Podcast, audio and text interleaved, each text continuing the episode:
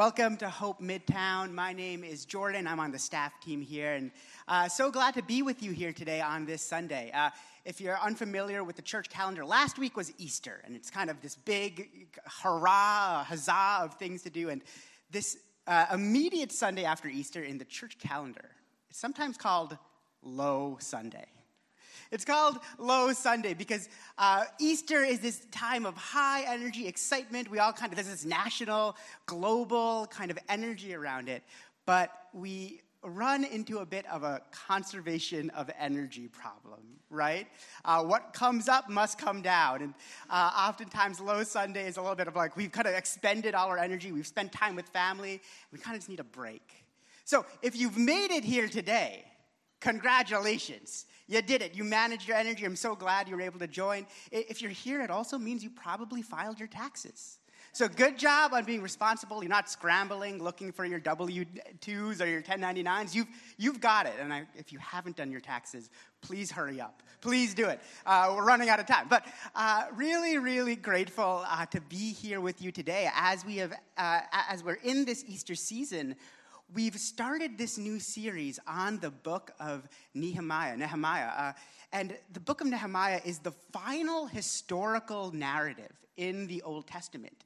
And so far in the story of the Old Testament, we get this, we get this kind of narrative of God's people establishing a nation of their own, establishing a land of their own after years of being enslaved in Egypt. But what happens is after internal turmoil, after forgetting what God had done for them, they've entered this period of exile. Kind of, there's been this revolving door of conquerors that have, that have come to Jerusalem, that have come to Israel and ransacked the city, ransacked the land. And what had happened was the people of Jerusalem, the people of Israel, were actually taken out of their homeland and brought to a foreign country to serve. They were, they were, they've lost their home, they've lost their cultural nexus, there's the, the place that grounded their spiritual and religious identity.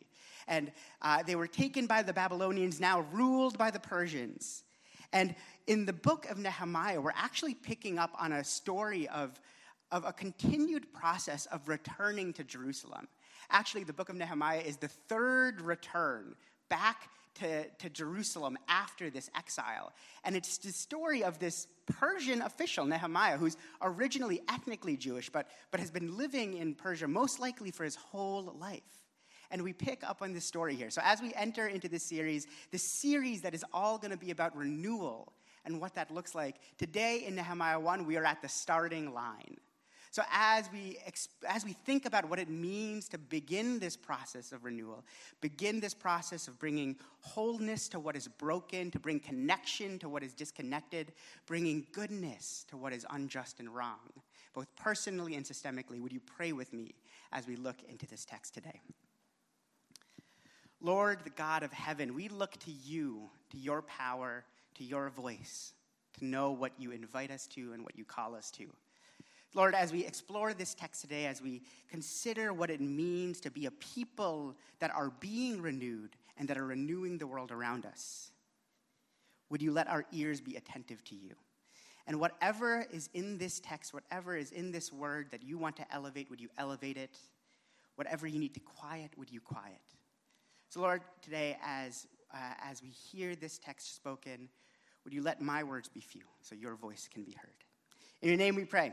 Amen.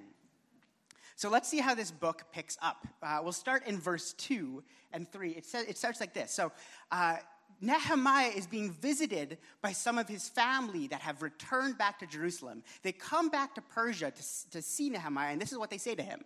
This is what it says Hanani, one of my brothers, came from Judah with some other men, and I questioned them about the Jewish remnant that had survived the exile, and also about Jerusalem. They said to me, Those who survived the exile are back in the province and are in great trouble and disgrace. We notice that Nehemiah's first curiosity, his first question, the subject that he is most interested in, is what is the fate of this community of people that have returned to Jerusalem? See, in a lot of the books that are written about Nehemiah, a lot of the commentaries, a lot of the ways that we think about Nehemiah is we kind of elevate him as this like visionary leader that he has this dream of the future, of what is possible. And it's, it's this abstract idea of like Jerusalem coming back up. He's building this really beautiful city. He's, he's restoring Jerusalem to its former glory. And it's, it's often living in this kind of like abstract reality of a future. And yes, Nehemiah, as a leader, is believing in what is possible and is believing in this abstract uh, future of what can happen. But what I love about what Nehemiah is primarily concerned here with. His first interest, his first curiosity is what, what has happened to the people. See, Nehemiah's vision for renewal, vision of bringing what is broken to wholeness, is not some abstract idea, is not focused on some ideals that are here and out there, but are grounded in the real needs and the real welfare of people. And I think for us, it's very easy to get caught in kind of ideal thinking and, and thinking about a future that is kind of far away. But for Nehemiah, and I think for God's heart as well, there's a grounding in a deep love, concern, and care. Not for an abstract community of people, but for real people that he knows and he understands. So as we think about renewal, I think our first invitation is to ground it in real relationships, in real communities that we seek to love and care and, and, and, and put our concern for. See, Jerusalem is the second thought. Jerusalem is important. The walls are important, yes, because without walls, a city in this time would be prone to all kinds of, of insecurity and a lack of safety. They, they would be open to bandit attacks, they'd be open to all kinds of national insecurity. But his concern is first with the people. And just for, for us today, I think the same invitation is true that our first concern is with people. I think that's why in the scriptures, in the book of First John, it says that who can say that they love God if they, if they ignore their brother in need, they ignore their sister in need? Our love for God, our, our vision for renewal, our, our vision for loving this world is always grounded first in loving people and loving those around us and loving our neighbors. So here, after, after Nehemiah gets this news of the condition of the people, of the welfare of the people, let's pay attention to his response. This is what it says, picking up in verse 4. When I heard these things, when I heard these things about the state of the people of Jerusalem who had returned back, the way they were living, I sat down and wept. I sat down and wept. For some days I mourned and fasted and prayed before the God of heaven. He sat down and wept. He mourned and he fasted and he prayed. This is the immediate response of Nehemiah. See, in today's world, we are often very action oriented. We're often very thinking about, okay, we immediately get into action. How can we accelerate? Every college campus, I feel like, in New York City right now has a startup accelerator. How quickly can we build a company? How quickly can we get to a valuation of $1 million? It's all it's about speed. Leaders, we often think about that kind of like firehouse leadership, right? The alarm rings, and what do we do? We jump down that pole, we jump into the fire truck, and we get to the need. And yet, it's a striking image that we get in the book of Nehemiah. Nehemiah hears this news of the needs of the people, of the distress that they experience, and he sits down. He sits down and he grieves and mourns about the condition of the people. It can feel irresponsible right? A leader, uh, a someone who might have the means to solve a situation sitting down and not jumping into action. You know what's even crazier about this is uh, you might have remembered in verse 1, it told us that the month that this event occurred, that this conversation happened, was the month of Kislev, right? In Nehemiah 2, when the story picks up again and when we actually see Nehemiah's first actions into like going into this work of returning to Jerusalem, it tells us that, that that's the month of Nisan. This is a four month period Nehemiah 1 takes place in a period of time of four months. Four months of grieving, four months of mourning, of entering into, of realizing the welfare, the suffering, the issues of these people. He isn't in a rush to avoid the negative feelings, the, the, the dissatisfaction, the grief of the situation they're in. And I think for us, you know, in our workplaces, what, we get one week bereavement? That the, that's the classic, that's kind of the normal offering, but the vision of Nehemiah's act of renewal actually starts from a place of grief. If we were really committed to like living this out, we'd preach Nehemiah 1 for four months. We'd, we'd kind of be in this period for four months. But I actually think it's Nehemiah's deceleration. He doesn't accelerate into activity, he doesn't accelerate into movement and change, but he allows himself to be slowed down by grief, by mourning, and by weeping. Our lives in the city are so fast. We're constantly on the move. We're constantly trying to move our careers, take the next step, try to find the next place to live. But Nehemiah paints a very different vision of what life, of what renewal looks like. It's slow, it makes space for grief and for waiting. And like I said, this feels irresponsible. It feels if Nehemiah can do something, why isn't he doing something? But what I think grief does for Nehemiah in this moment, it allows him to really experience and enter into the pain of the people that he looks to serve, of the people that he wants to join and help bring wholeness to their, to their situation. It makes his work of renewal, it makes his next steps not out of ambition, not out of a need to control or manage or fix every situation in the world. But this deceleration to make space for grief, I think warms his heart. I think it warms his heart to the people around him because we all know that when we live our lives fast, when we are always on the move, when we do not have the time to slow down for things like this, it's easy to become cold. It's easy to become cold to the realities around us, to the suffering we see in the world. But Nehemiah teaches us that slowing down, allowing ourselves to fully feel the grief, I think it brings the love and heart of God to focus so that we can go into the world to seek renewal, to see both personal and systemic renewal, not out of a place of anxiety, not out of a place of fear, but of trust in God. And this is the prayer then that we see Nehemiah be formed in. We, we see that his heart is breaking, that he is weeping. And this is what it says. I mean, this is what I think we're invited to consider. My question for us today, church, is who are you weeping for? As you look in the world around you, as you look in the communities that you get to, to be a part of, the, the workplaces you're in, the schools you teach at, the, the hospitals you might work, the neighborhoods and buildings you live in, where is your heart breaking? What are the situations you see around you that you, you feel that God just needs to touch it, that God's love needs to reach?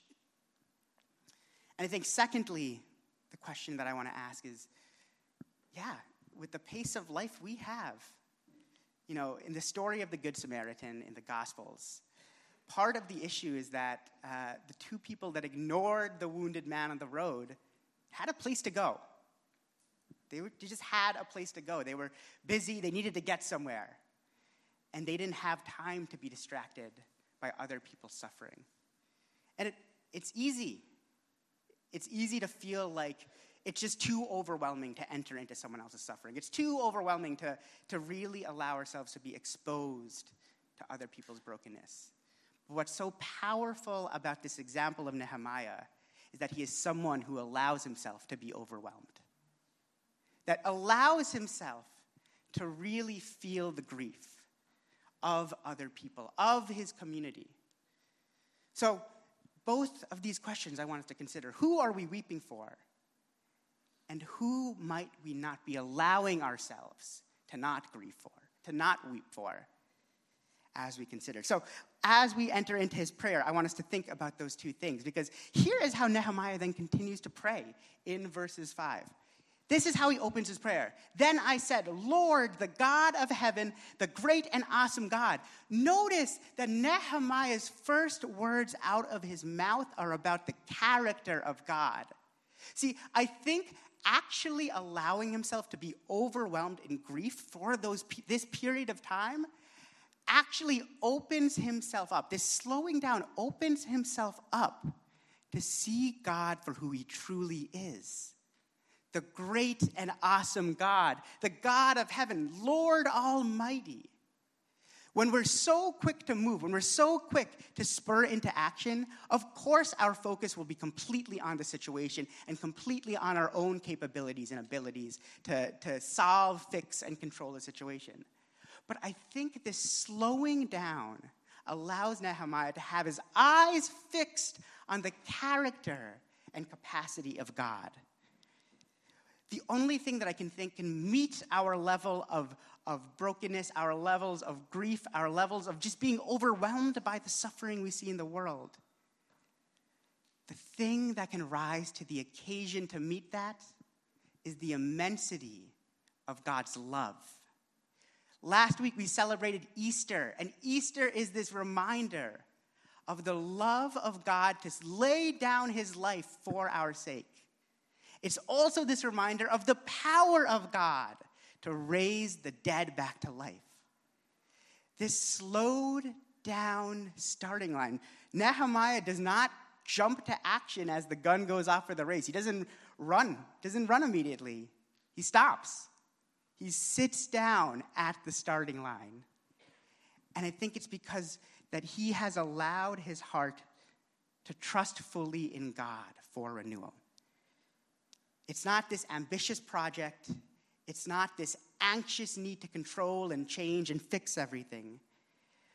But it's this tuned heart to God.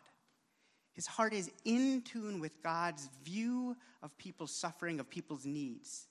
He's filled with love, he's filled with trust, and because of that, he can pray this bold prayer. He also names God as someone who keeps his covenant of love with those that love him. Notice that the first thing that, that, that Nehemiah attributes to God is his promise keeping. Again, God is not this abstract person, abstract figure that is impossible to understand, but, but he is also grounded in relational love. Just as Nehemiah is grounded in his love and concern for people, Nehemiah identifies God as someone who is grounded in relationship with us with us and his people. And that's why he can call on him. And notice what Nehemiah does next in, in, in the continuing verses. He actually gives this confession. And this is what he says I confess, I confess the sins we Israelites, including myself and my father's family, have committed against you. We have acted very wickedly toward you. We have not obeyed the commands, decrees, and laws. It's so easy. I think it's, it's human nature, of course, when we see a problem, when we see a situation that needs changing, to immediately try to figure out okay, who's at fault? Who, who do we need to get to stop this thing? It makes sense. We look at the systems of our world of an incarceration system that disproportionately affects black and brown bodies in this country. And we want to figure out whose fault is it? Because if we can stop them, we can stop the system. We look at a planet that is perpetually heating up because of constant pollution, because of, because of fuel systems that just don't work for the whole planet. And we're trying to figure out whose fault is it? Who can we stop? And I want to be very clear. Nehemiah does not pretend like there's no fault to go around. He doesn't try to diminish the wrongdoing in the world. He doesn't try to diminish the fact that people have done things wrong. But notice, in this confession, there's no they. There's no us and them. In the kingdom of God, we are invited to this mentality that there is no longer an us and them, but there is an us and God. That every single them that we put outside of our circle is now included into the family of God. And we are invited into solidarity, even with those uh, we hold things against, even those who might have perpetuated the systems of injustice, of wrongdoing, both personal and in the world around us. This is maybe the hardest message of the gospel that forgiveness is for everyone, that reconciliation and renewal is for everyone. On the cross, when Jesus gave his life for the world, he gave it for his enemies. And it is the heart of the gospel to forgive, to love, and to even bless our enemies. To bless the people that we would name as them, to bless the people that are maybe at fault for the situation we're in. It's inviting us to expand our us so that we would seek the good of even those that we might exclude. Let's notice what Nehemiah then prays next in the following verses. It says this Remember the instruction you gave your servant Moses, saying, If you are unfaithful to me, I will scatter you among the nations. But if you return to me and obey my commands, then even if your exiled, exiled people are at the farthest horizon, I will gather them from there. There's something that's actually very cool that's happening here. Uh, in this part of the scripture, in this part of the prayer, Nehemiah is actually quoting the Torah. He's quoting the book of Deuteronomy and the book of Leviticus. And he's praying these scriptures to God. He's, he's quoting God back to God. And there's a question up here that what, of what's happening, why? See, I think what Nehemiah is doing is he has this vision about what is happening in the world. And in a world that feels out of control, a situation that seems hopeless, he is able to identify that God is in control. And that even this current situation, no matter how bleak it feels, God is the one who is working and moving even through an impossible situation. See, I think this is why Scripture is this deep gift to us as people who want to understand and know God. Uh, when I was growing up, I used to play a lot of trading card games like Pokemon and Yu-Gi-Oh. Like, and it, the way that these games work is right. You you draw a card, and you try to use it. You use it immediately. You put a trap card down. It's like kind of Uno, like Uno reverse. Immediately try to use it and do something. And and what I think sometimes we can do with Scripture is think about it like that. Think about it as like a deck of cards or as like a spell book, right? Of like, we're gonna get some verses, we're gonna get some ideas in scripture, and then like put them into action. Use them to change a situation, use them to fix something.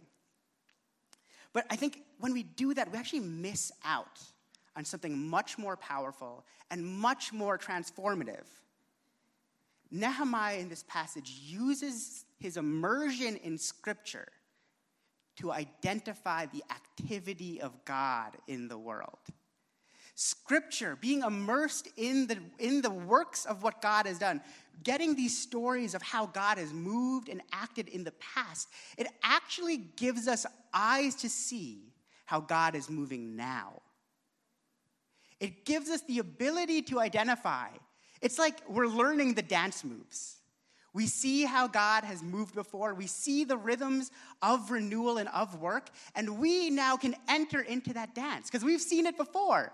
Nehemiah knows the rhythms, and he's able to get into step with God to join him in this work of renewal. So he is not hopeless, he is not despondent, he is not fearful because he knows God is at work, because he's seen God at work in the scriptures and in his own life being immersed in the scriptures gives us faith to know that God is able to do much more than we can ask or imagine.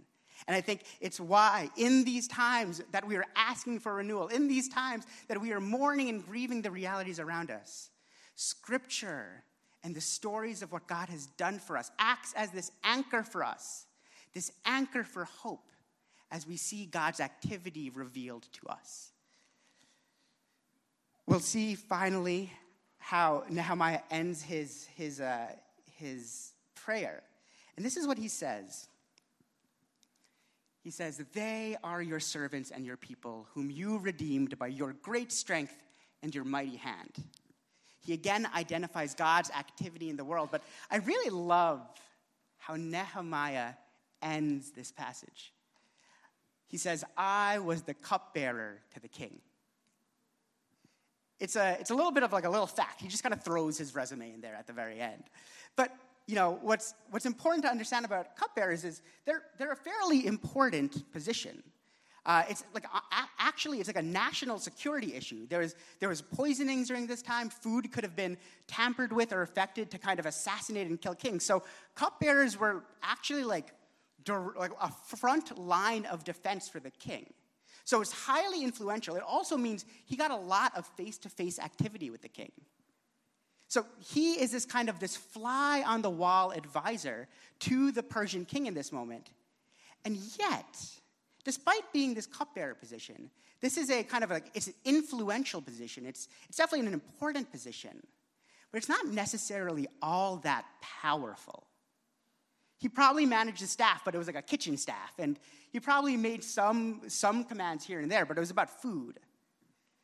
He didn't really have probably that much political decision making power. And this cupbearer position that he tells us at the end, it feels small. It feels kind of inconsequential in the grand scheme of things and the needs that are before them. I think many of us probably feel the same way. As we, as we look at the structures and systems which need wholeness, the communities that need the transforming power of God's love. We can look at our positions. I've only been at this company for two years. I've just started my career. I'm a, I'm a first year attending. I'm a first year analyst. I, I just, I'm in, I'm, I'm at the entry level job. Wherever you are in that kind of hierarchy of things, it can always feel too small. And what I love about Nehemiah's passage is there's this contrast happening here of I was cupbearer to the king, but you, you, God, have redeemed people by your great strength and your mighty hand. Nehemiah does not allow his vision of what is possible in the world to be limited by his positional authority. He does not, you know, kick the ball down saying, when I get a little bit more power, when I get a little bit more position, when I'm a little further in my career, then I'll do something about it. He has this sense that God is able and willing to do more. It's why I think the Easter season is so important. Because the story of God raising Jesus back to life is this anchor. The empty tomb is the birthplace of all hope. It is the birthplace of every possibility of what God is able to do in the world around us. And it's because of that that we can believe that God can do something through us more than we can ask or imagine. And we're invited to enter into that as well. Nehemiah is not limited by himself, but his imagination has been expanded because of his view on God, his willingness to slow down, and his heart for the communities around him. As we enter into a time of response, I'm going to invite our worship team back on. And uh, I'm going to do something a little annoying for us. I'm actually going to spoil the book of Nehemiah for you now. I'm going to, to jump ahead. This is, I'm, this is supposed to be saved for weeks in, in advance, but I'm going to spoil it. And what happens in the book of Nehemiah is they are victorious. They actually rebuild the walls. There's safety in the city. They start a system of, a, a bit of a system of self governance once again. But in the final book of Nehemiah, it kind of ends on this very like middling note. And we're very uncertain of what will happen. We hear stories of injustice happening in the city that the, the Jerusalem nobility is starting to like, uh, it's starting to oppress the poor in the city. They're forcing them to work on the Sabbath. Uh, it, it, there are these stories of like injustice. And, and even the priest, we hear stories in the final chapter of Nehemiah of, of the priests are starting to like no longer follow the laws of Moses. And it's kind of, it's this like balancing act of like, are we about to fall over again? Is the cycle about to repeat? After all this work of renewal, was it all for naught? And what's dark about this situation is that 400 years later, another oppressive regime will walk into Jerusalem. The Roman government will take over Israel, will take over this, this place, and once again, Jerusalem will fall. And like the people of Israel, like the Jewish community that have experienced this, there can be this sense that it's all pointless. That we'll take one step forward and two steps back. But what's powerful about the book of Nehemiah is that we are actually promised a better Nehemiah. 400 years after the events of Nehemiah, God answers these cycles of oppression, these cycles of injustice, these cycles of brokenness with his son. To a Roman occupied Jerusalem, God sent his only son to die on a cross for the sake of his people. In the Gospels, Jesus actually cries for Jerusalem as well, just like Nehemiah. Uh, we see in the, in the book of Matthew and in the book of Luke, Jesus looking at Jerusalem and weeping for its injustice, weeping for, for everything that it's, it's, it's struggling with, both its systemic oppression and people's personal disconnection from God. Jesus enters into the story of Nehemiah and acts as this better and perfect Nehemiah, weeping for his community, weeping for us and the suffering that we face, the brokenness we experience. God